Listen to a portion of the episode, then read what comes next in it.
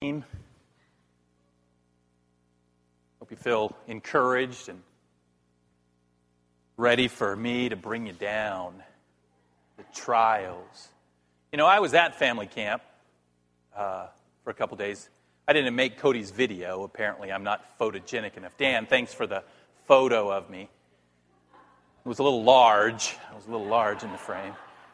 But there was part of family camp that I think, for me, was a little bit of a metaphor for uh, for what we're going to be talking about today. And that was when Marshall took us out into the middle of nowhere and then stuck us down this hole. This big, long, I don't know how long it was, a mile long? This total darkness, you know, rocks, boulders, and you're walking, and you don't know when the end is coming. And it just was a trial for me, you know, especially, you know, there was some guys there... Uh, They were a little more fleet of foot than me, just scampering around with their lights. And I'm, you know, one false move and this two hundred and something pounds is going to come down on this ankle. And there I'm going to be stuck in the darkness in this cave. You know, there were other things, you know, there were there were, there were people that noticed my, you know, I was a little lagging behind. But they would stay with me and give me light. Don walked with me a little bit and gave me some extra light. And, and so in this trial of this tunnel, you know, uh, it was just encouraging Uh, to have people there with me. So it's good to have people in your trials. And there was plenty of prayers being said. God, please help me not to die in this dark tunnel.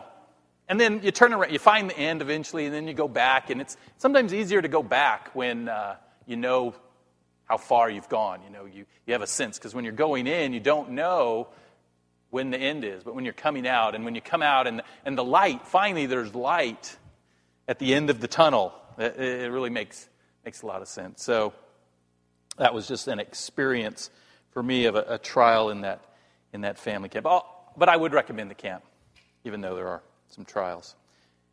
Today we begin our study in the in the book of James. Are you excited? Let's hang in with me. You know, I, I've noticed something. We tend to be excited at the beginning. We need to stay excited throughout, okay? We need to join the small groups, and we need to stay in the small groups throughout, okay? I'm just... I'm just saying. Faith works. It's the title. James is about having faith, having trust in God. Faith is referred to fourteen times in this in the five chapters. And sometimes we think of James as the works book and Paul writes the faith stuff, but, but James is talking about faith. James is talking about faith. But faith is seen in the context of obedience, of works, of action. Out of one hundred eight verses, and I counted, James gives fifty-nine commands. fifty-nine commands. It's like a command for every two verses. James says that Christianity, our, our relationship with God, is about faith that works. They go together. They can't be separated. Don't let anyone tell you that they can be separated. That phrase, faith works, can be taken, should be taken in, in two ways. First, faith works. Faith must be put into action. You must do something with your faith. Faith without works, James will say, is dead. So the first, the first way faith works, faith must be put into action. And second, faith works. Faith is effective. It's transformative. If you like, it changes who you are, enables you to act. It enables you to live out your faith, to live what you believe. There's something actually that takes place in your heart and in your soul, this transformation. Remember, Paul says we are new creatures in Christ. When we put our faith in, in God, we have the, the power to live the Christian life. So I'd encourage you to, to fully engage in this study. To fully engage. Get one of the notebooks, as Tom pointed out. Pick up the small group notes out front. Take notes. Write down questions in the times of the sermon, in your small groups. And finally, I, I think, and most importantly for us, is, is to join a small group. And it's, it's never too late. This is a key part of our study. Joining together, encouraging one another, learning together, growing together, holding one another accountable. And hopefully, as we as we study what it means, what James says faith is, faith put into action, as we study those things together, that we can begin ministering together, begin walking through this very practical book together, and and it, and it would grow us in our as individuals as we minister, in our in our homes, in our neighborhoods, in our workplaces, and together as a as a group as we encourage one another in that. We discover that, yes, faith works. So let's let's dive in. In the first verse, we find out both who the author is and who the recipients are. And this is important to get, get this context. James, a servant of God and the Lord Jesus Christ. So James is, is a follower of Jesus Christ. He's a servant of God. That's how he identifies himself. To the twelve tribes in the dispersion, greetings. Hey, how you guys doing? Now, most evangelical scholars believe that James was written by James, the half-brother of Jesus. Not James the, the apostle, James the son of thunder, but James the, the half-brother of Jesus. James was, was a leader in the, in the church in Jerusalem. And he was writing to the twelve tribes of the dispersion. So what's, what's that all about? Twelve tribes here refers to, the, to Israel, to the, to the Jews. The early church was made up mainly of Jewish Christians, in, in case you didn't know. Most of the, uh, the first Christians were, were Jewish Christians. And James is thought to be probably the first book in the New Testament that was written down, and probably most of the Christians at that time were Jewish Christians. So it's to these early Christians that James writes. The early church, uh, if you if you if you have Acts, the book of Acts. If you guys anybody read that, it's a good book. In Acts chapter eight, it records that there was a persecution that came upon Jerusalem. And at that time, the Christians, many of the Christians were scattered. They were scattered. They were dispersed throughout Judea, throughout Samaria, and beyond because of this persecution. So it's to these early Jewish Christians that James writes. He writes to those who were formerly under his care. Remember, he was a leader of the church. He writes a letter to them as they're dispersed out. It's, the letter's going to be sent out, and probably a lot of folks will get to read it. He writes a letter of instruction and encouragement regarding really, we're going to hit this hard this morning, how to live out their life in the midst of trials and temptations that they're facing. As you can imagine, they're being persecuted, they're being sent out, all the things that they're having to go through, finding new places to live, ways to survive, probably being persecuted even as they go. And even though this book was written close to two thousand years ago, written to Jewish Christians fleeing Jerusalem, because it's the Word of God, it's amazing how it applies to us today, isn't it? There are great truths that will help us as individuals understand and deal with the trials and the temptations that we face on a daily basis. Is anyone in this room going through a trial, facing a temptation in their life? All right, the rest of you are liars. No, just kidding.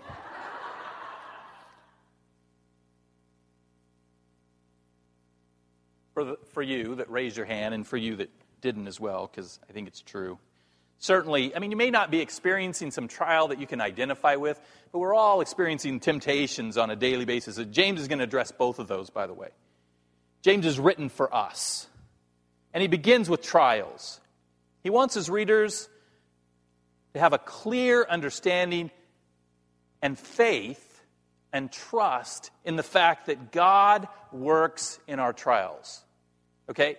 If if you don't get anything else I say today, write that down. What's in your notes, if you're taking your own notes. God works in our trials. And we'll talk through that quite a bit this morning. He says in verse two, "Count it all joy, my brothers, when you meet trials of various kinds." We'll get to the working part in a minute, but let's deal with this. I mean, what a way to start off. Okay, James, way to raise the bar for the Christian life. This is, this is unnatural. Who does this? This is, in fact, opposite to our natural inclination. Trials, I mean, naturally, trials cause me to be angry. They cause me to complain. They cause me to have self-pity. I mean, we love a pity party when we're the guest of honor, don't we? But James says, count it all joy when you experience trials. There are two things we need to, to know about counting it joy in trials. First, it's a command. We're commanded to count, to consider it all joy when we experience trials of various kinds. Small trials, big trials, minor trials, major trials. So first, joy in our trials is commanded. This is the first of, of James's, James's fifty-nine commands. We only have fifty-eight to go. And this one might be the toughest. This might be the hardest command at all, and he He throws it out there right in the beginning. No, no holding back, James. Because the second, the second thing we need to understand about, about this phrase, consider it, count it all joy. Joy is not, as some have taught, some spiritual state of contentment that doesn't involve your emotions. We want to throw out the emotions, but James doesn't let us do it. Joy actually means, get this, it actually means joy. It actually means to rejoice. It actually means to delight in. There's emotion involved. It's not just a duty-bound joy. It's an emotional, real thing. So how is that possible? How can we go against our natural inclinations of anger and self-pity and just pain in the midst of our trials? How can we have joy in our trials? James helps us with that. He wants to change our perspective. He wants us to understand there's something going on here. He wants us to understand that in the midst of our trials, God is accomplishing His purposes in our lives. Let's be clear here. We do not rejoice in trials for trials' sake. Okay? But by faith, we rejoice in what God is accomplishing through the trials, in and through us with trials. We, we don't have to rejoice over the fact that we lost our job, or we lost a friend, or we or lost our health. We rejoice in what God will accomplish in the midst of these negative circumstances. And that's where faith play, plays the, the greatest part. We have to have faith and trust that God will accomplish something in this difficult, difficult situation. I mean, that's that's the nature of our existence. I mean, just in nature. I read this the other day. You guys know the the, the caterpillar. That is, that is that is that what they're called? The caterpillars that turn into the butterflies? They're caterpillars, of course, and they get in that little chrysalis. Thanks. Why don't you tell the story? The little chrysalis there. And and they've done, you know, clearly, as soon as the caterpillar gets in the chrysalis, you can't open it up and there's a butterfly. That doesn't make sense, right? But, but you know, you might think as the as it starts to crack and it's trying to get its way out and it's working and it's really going through a trial, that if you reached up and helped it out and, and got it out and, you know, used a little razor to cut through and it could fall, it would just be, just have that much more strength. And so that's not the case. If you do that, the thing just falls and dies. It's in that process of breaking out of the cocoon that it that it grows, that it, it gains strength for the for the flight that it that it'll take as a butterfly. It's just the nature. We know that's true for us as well. We grow in our trials. We don't have to rejoice over the fact that we lost our job, our friends. We do rejoice in the fact that God is accomplishing something in, in our lives. And that's what James is going to address in verses three through twelve. He explains how God is working through trials that we might count it all joy. And the first thing he says is that in our trials, we grow in maturity. We grow in maturity. We want to be mature, don't we? I hope so. You need trials to grow in maturity. Verse three, for you know that the testing of your faith, trials, produce steadfastness, and let steadfastness have its full effect, that you may be perfect and complete, lacking in nothing. Any trial you face is really a, a test of your faith. Do you have the faith to endure? Do you trust God is working in the, in the midst of this tough, difficult situation? Will you trust him with your finances? Will you, when they're going wrong? Will you trust them with your health when it's plummeting? Will you trust him in your relationships when you don't know what he's doing? If so, then, then steadfastness or perseverance is produced in your life. Spiritual toughness is what trials bring. We talked about this just two weeks ago. We brought up this, this verse in James in our study of Abraham as he went through this ultimate test of faith when God told him to sacrifice his son. The trial, the test, is not just a, for Abraham and for you and I, isn't just an evaluation of your faith. Okay, check, he's doing okay in the, in the faith thing. The test itself is part of the process of growing our faith, of producing steadfastness, with the goal being that you may be perfect and complete, lacking in nothing. The word perfect is probably better understood for us as the N I V translates it, mature. Our trials, our tests of faith are part of the process that leads us to maturity in Christ. So you see, God's goal for our lives is that we become mature Christians. God wants us to grow. God wants us to make the right choices. God wants us to have relationship with him. God wants us to become more like him.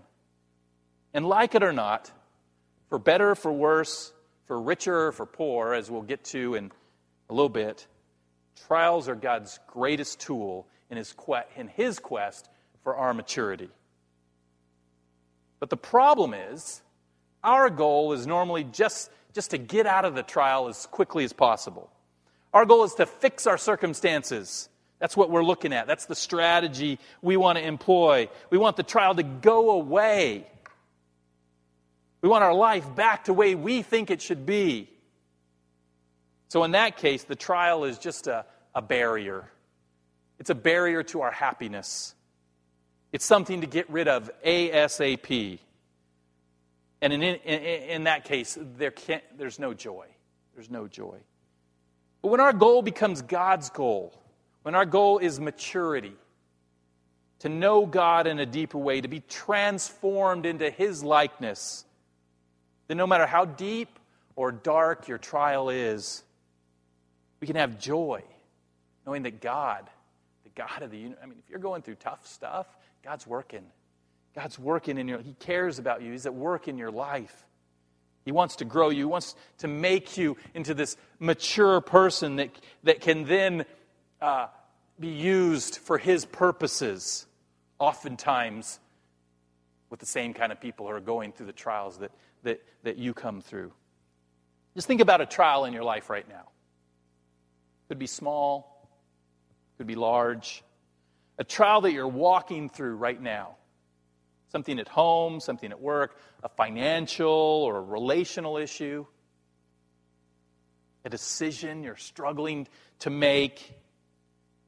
Now, what's your goal in that trial?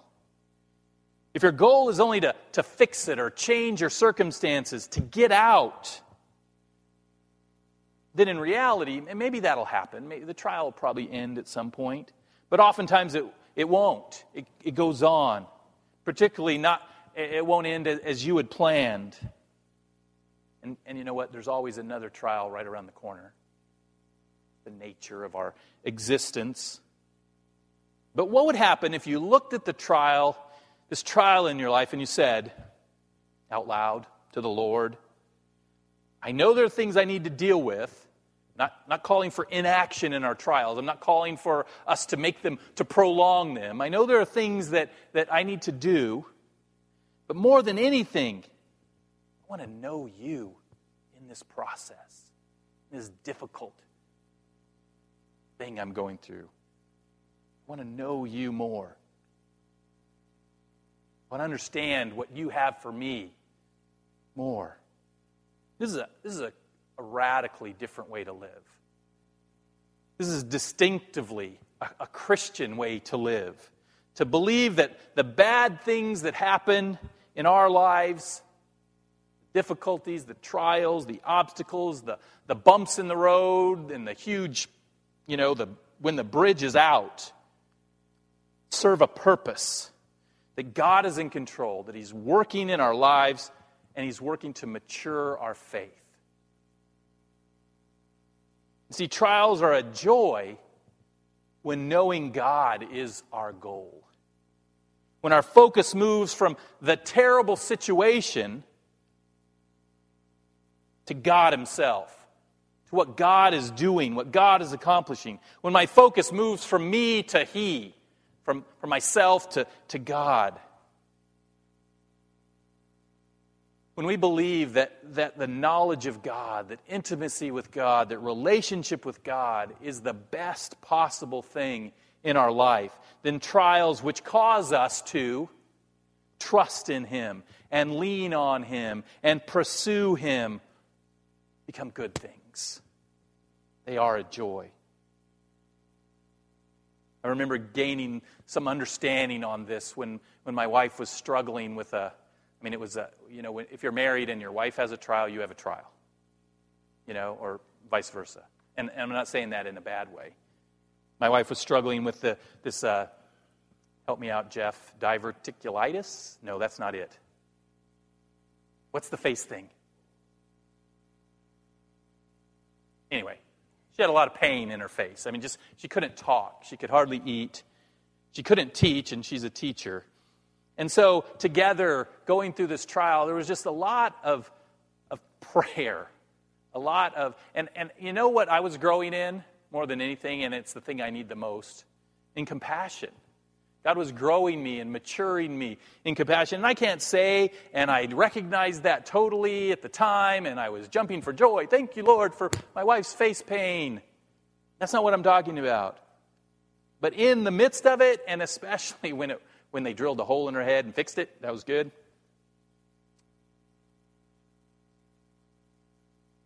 Seeing God work in our lives, that we could trust in him.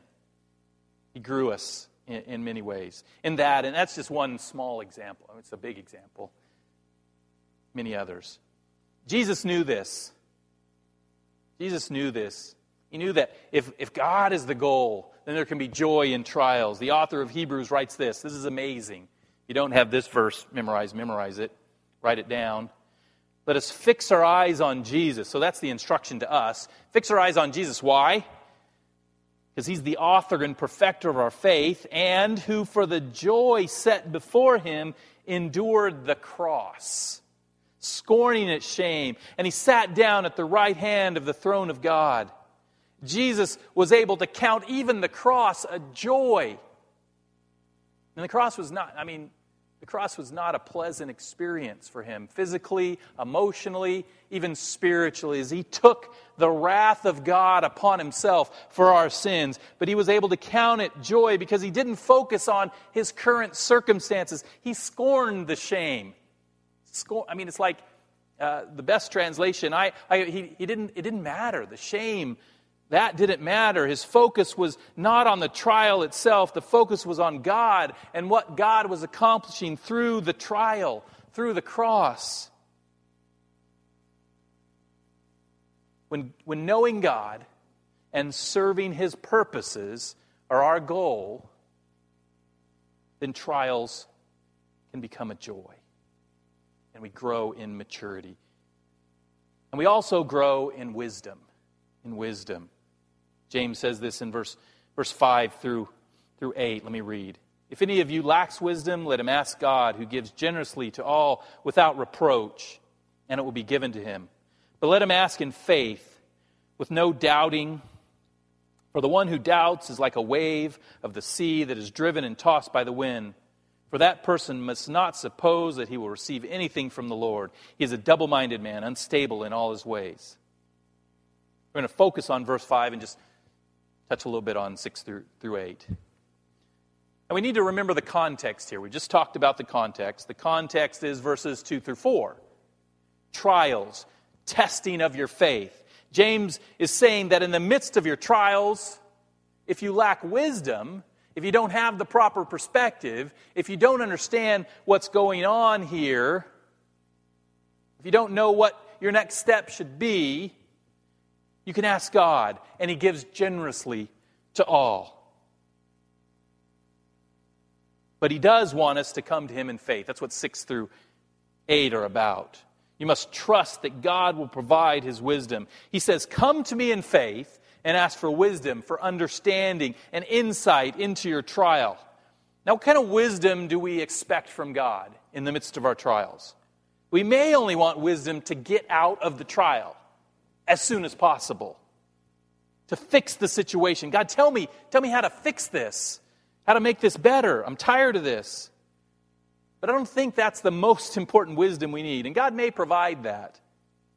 God's wisdom is not about the quick fix for your bad circumstances.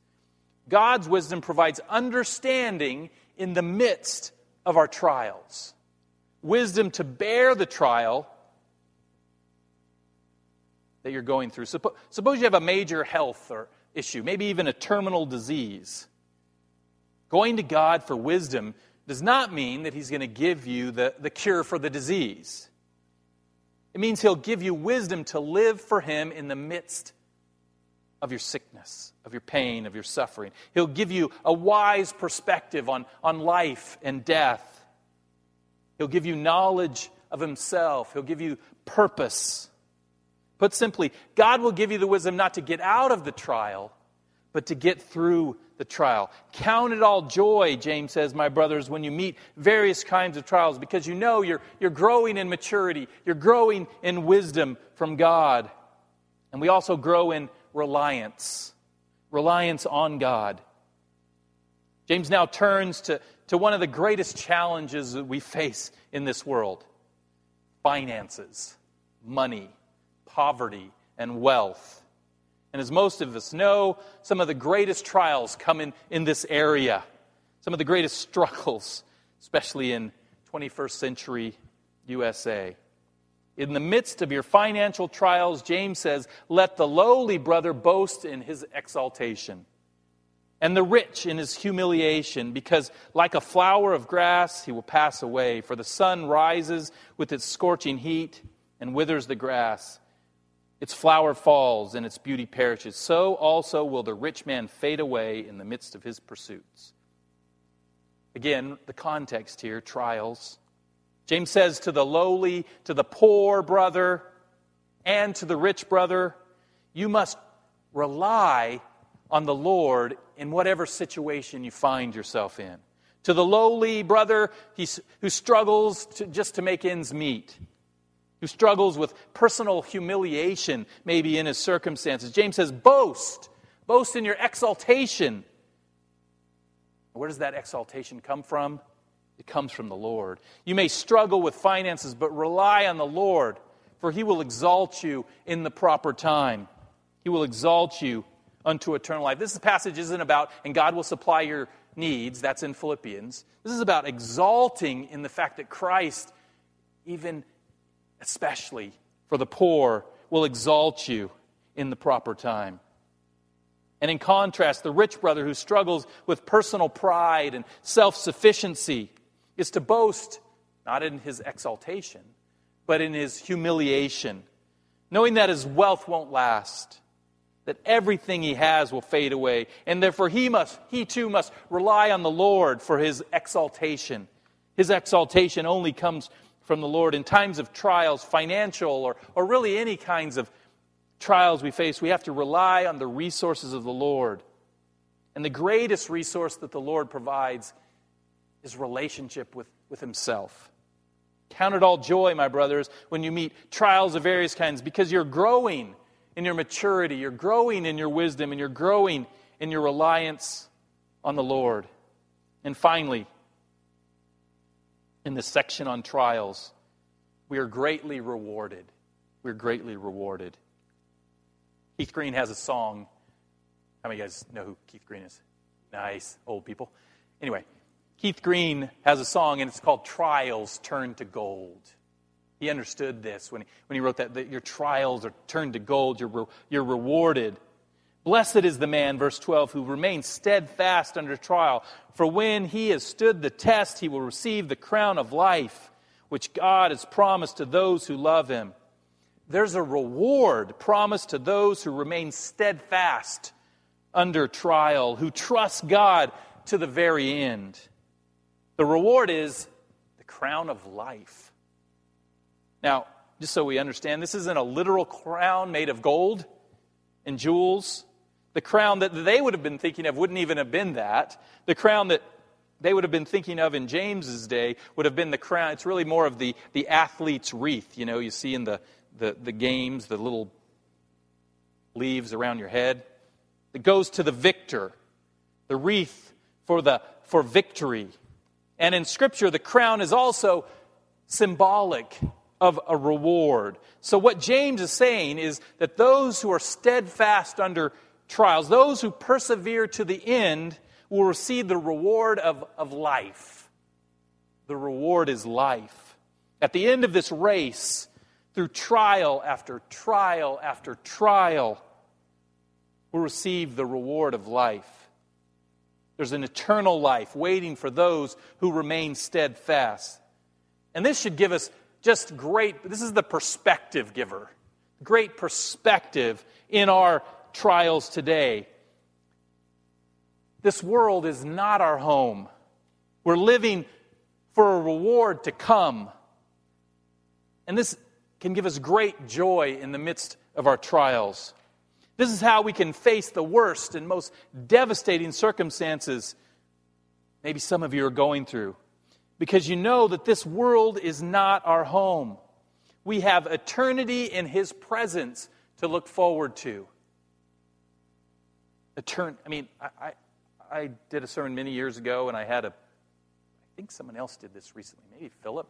Anyway, had a little fishing line, and I I held one end of the line, and I strung it all the way out there. I think I had my dad take it out there. This line representing eternity, and took a piece of gum and stuck on it, and that's our life. I mean, our life, this piece of gum that I stuck on it, is full of trials. But we have eternity stretching on forever to look forward to, and that should give us just amazing perspective in the midst of our trials. What trial can compare to eternity in the presence of the living God? Now, I know there are trials represented around this room, here in this room, that, that I, I can't even fathom. Many of you are going through things that I don't understand. I, I sat having lunch with a guy this week, and he told me some of the issues he has faced in his life that I have never faced. I, I can't imagine. I haven't experienced those. But no matter what your trial is, I want to encourage you to fix your eyes upon Jesus. Again, the author and perfecter of our faith. Draw near to Him. Rely on the resources that He provides, knowing that God in the midst of your trial is at work. Because God doesn't say totally, just so, so we're clear, He doesn't say, okay, tough it out here because you got eternity. God says, you know, you got eternity, and I'm with you here too. I'm with you here too. I'm at work in your trial. If we walk with Him through the, our trials, if knowing Him is the goal of our trials, then we can count it all joy, my brothers, when we meet various trials, trials of various kinds, because we grow in maturity, in wisdom, in reliance on God, and we are greatly, eternally rewarded. So that's the, that's the end of trials, so to speak. Now James moves to temptations. In trials, the emphasis is God's work in our lives. And again, that's what I want you to remember the most. God is at work. When you're facing the trial, God is at work. In temptations, the em- emphasis is different. The emphasis is on our responsibility. James says we are responsible in our temptations. Verse thirteen, let no one say that when he's tempted, I'm being tempted by God, for God cannot be tempted with evil, and He Himself tempts no one. So what's the relationship between trials, tests, and temptations? We said that God is in control of our trials, and we know that God will test His people. We see this all throughout Scripture. We know this from personal experience. We saw it last week in Genesis chapter twenty-two. Abraham's faith was tested by God with a trial from... It's amazing to me, you know, last week, and I didn't necessarily plan this, but, you know, last week we're studying Abraham, and what's Abraham going through? The trial of his life. This week we're studying James, separated by thousands of years, still relevant. The same thing. Trials. God works in our trials. But James is making it very clear that trials and temptations are different.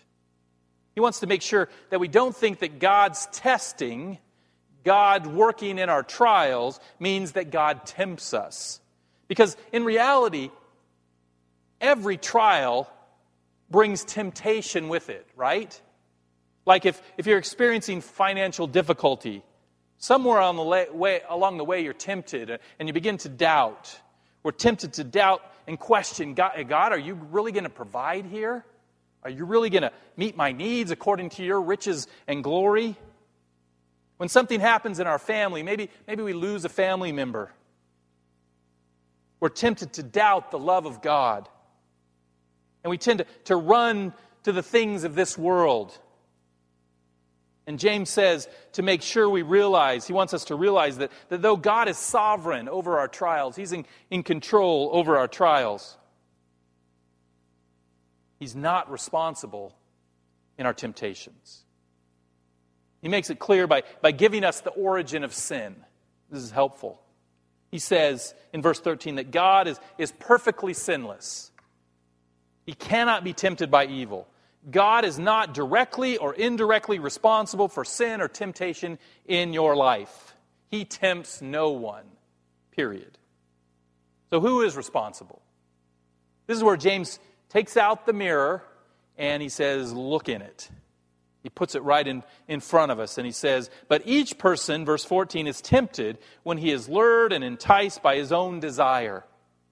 Then desire, when it is conceived, gives birth to sin, and sin, when it is fully grown, brings forth death. We are responsible. The responsibility for sin and our response to temptation lies directly within each one of us. There's no one else to blame. Not even Satan. The devil made me do it. Not really.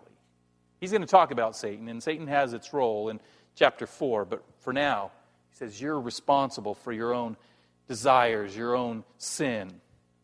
Now, this is so counter to what our culture teaches. We're told that, that if, if we do something wrong, then someone or something else has got to be responsible.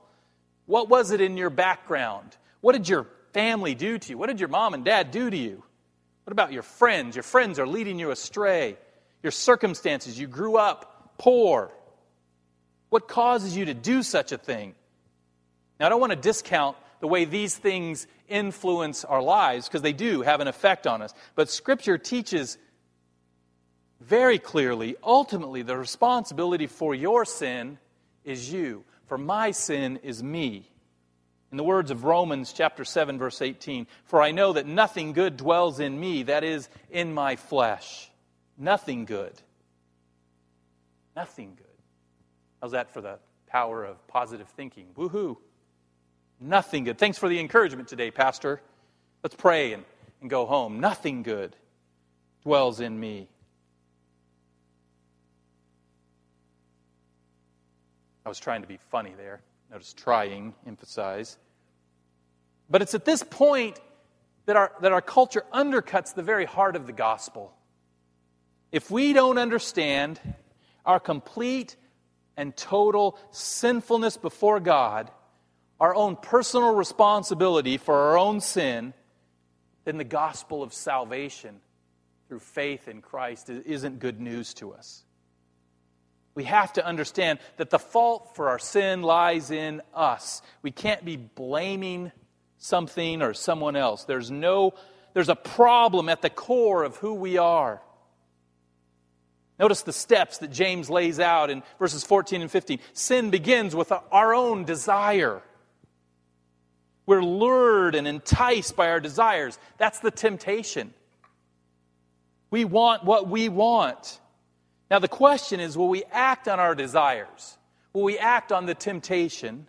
Or will we trust in the Lord? If we trust the Lord, then the process is stopped. Sin is avoided. It's been my personal experience, and, I, and I'd like to give this to you as a strategy for dealing with sin at this point in your life. Maybe some of you have experienced it as well. When I'm tempted, and I'm tempted a lot for in different areas, there's always that point of decision. There's that point of choice. Will I stop? Will I trust in the Lord? Will I turn to Him and ask for help and escape the temptation? Or will I turn away? Will I allow the temptation to give birth to sin? I'll say that every time, every single time that I turn to the Lord, He's faithful. He delivers me from the sin. The problem is I don't turn to Him every time. So when I or when we allow desires to take hold of us, when we allow conception, we have this, this birth analogy here. There's the conception and then the birth. When we allow the conception of these desires in our lives, then James says, those desires give birth to sin. Sin is born. We act upon our selfish desires and the result is sin. And, and ultimately we continue in that life of temptation leading to sin, leading to temptation, leading to sin, and the result is, is death. Physical death, spiritual death.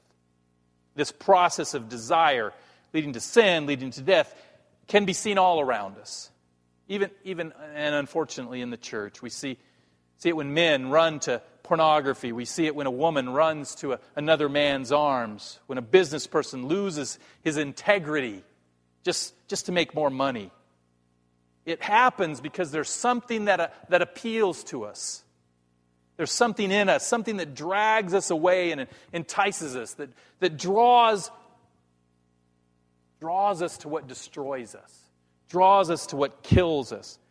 I just, I just want to urge us, I think James is urging us, if and when you face, and we face them on a daily basis, these temptations, these sinful desires, when those desires begin to lure your heart, when they seem so appealing, because they can be so appealing in the moment, remember that they bring death. And therefore, your response should be to run from those desires and run. And you can't just run from the desires. Get this. You can't just run from the desires because they'll they'll just walk along with you. They'll they'll stroll up. I hate it when weird things come to my mind. But seen that word? Anybody seen the movie Westworld? It is old and sci-fi, so I, I, if you haven't, it'll be, for those for those two of you, it'll be Yul Brynner. It'll be Yul Brynner just following you along. In that movie, Yul Brynner, the guy was running from him, and he was just relentlessly pursuing him. So you can't just run from sin. You have to run to the Lord, because He will blow Yul Brynner's head off. No, I'm just kidding. I mean, he, the Lord will take care of it. The Lord will take it away. Because sin will kill you. John Owen said, be killing sin or sin be killing you. Those are the two alternatives. And you kill sin by, by running to the Lord, by giving it to the Lord. It'll destroy your family, your friendships, your re- reputation. And most importantly, it'll kill your relationship with God. It'll be a downward spiral. Now, I want, I want us to notice something here. Even though trials and temptations, so so you know, uh, in the in the Greek, they're very close words. They're derived from the same words. There, so there's there's some relation there, but but James is making this huge distinction between them. They're very different. Trials are external. They can and often do come from God Himself, and God is at work in our trials. Whereas temptations are our own responsibility. They they're internal. They come from our own sinful desires. God tempts no one. But in each case, get this, in each case, where, whether the tri- it's a trial or it's a temptation you're facing, the response is the same. To run to the Lord, to trust in the Lord. You know, that's, that's the Christian life. Put in three words. Four words, sorry, I can't count. Trust in the Lord. That's the Christian life. You're facing trials, you're facing temptations, you're facing anything. Trust in the Lord. So James is saying we ha- we have that, that we're to have faith, trust in God in our trials and our temptations. And why are we to have faith? That's how James concludes this section, by telling us why we can trust in God. Why are we trusting God in the midst of our trials and temptations? sixteen, do not be deceived, my beloved brothers. Every good gift and every perfect gift is from above, coming down from the Father of lights, with whom there is no variation or shadow due to change. Don't be deceived by your own desires. Trust in Him in your trials and in your temptations. Why? Because He's good. He's infinitely good. And in every trial, in every temptation, you'll want to doubt. You'll want to question His goodness. Don't be deceived in trials or temptations. God is good, and, and every good and perfect gift is from above. God gives good gifts, perfect gifts to His children. God gives so much more than any trial can take away. And you don't have to fear that God is ever going to stop being God, that God is ever going to stop giving good gifts, for there's no variation or shadow due to change. God's goodness is unchanging. He will not stop being good, even and especially in the midst of your trials and your temptations. Finally, verse eighteen. Of His own will, He brought us forth by the word of truth, that we should be a kind of first fruits of His creatures. You've got to get this. In our trials, get this. You're, you're a child of God. It was God's will to bring us forth by the word of truth. God chose you. This is undeserved grace. Remember, there's nothing good that lives in us. We've talked about this. Everything that is good is in God. So what, what in us would cause Him to save us, to give us new life? Is there anything in us? No. He chose to do, save us out of His grace and mercy. This is the gospel. Anything good in us can only be a result of His goodness towards us. But again, this is totally against twenty-first century culture. We don't want to hear this. Our culture says, yeah, we're, we're good. We're good people. Everybody's a good person. But Scripture says we're not. You have a sinful nature at the core of who you are. And, and that sinful nature drags away and, and entices you towards sin and, and death. And the good and glorious God, He reached down with His hand and, and He placed it on you, in your heart. And He put His goodness there in you. Where there was no goodness, God placed His goodness. And every single thing that is good in you is from God. That's the gospel. That we have nothing but bad in us, and we need a good God to come and save us. And He's done it by pouring out the penalty for our bad, our sin, our evil upon His one and only Son. Praise God for the gospel of Jesus Christ. Now think about how an understanding of the gospel, the understanding of who you were, who you are, before God gave you this great gift of Christ, how that changes the way we walk through our trials, how we deal with temptations. He saved us from our sin. And because He saved us from our sin, we can rest in total confidence that He'll see us through our trials. He's done the hardest thing ever, the cross for us. We can trust Him that He'll see us through our trials. He'll help us in our times of temptation. It's guaranteed. Run to God in your times of temptation. Oh, no, I, I'm, I'm busy now. We'll never be what He says. I went to the cross for you. I'm, I'm here for you. I'll deal with this temptation. Come into my arms. Your trials and temptations will end.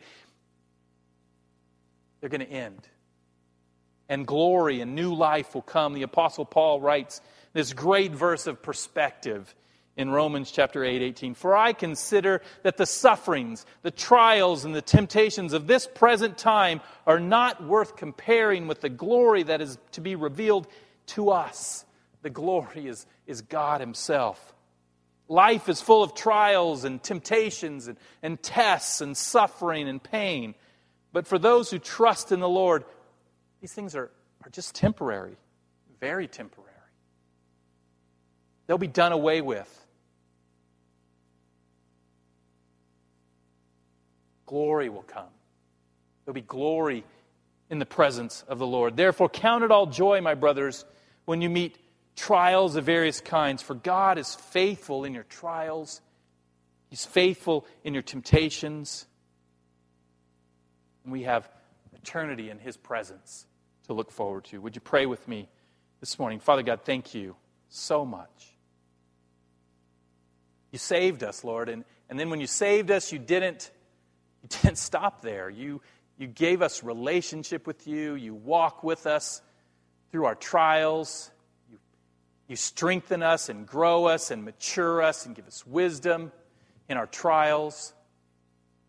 Lord, and you, though you're not responsible for our temptations, you'll deal with those as well if we'll come to you. Lord, thank you so much for Christ,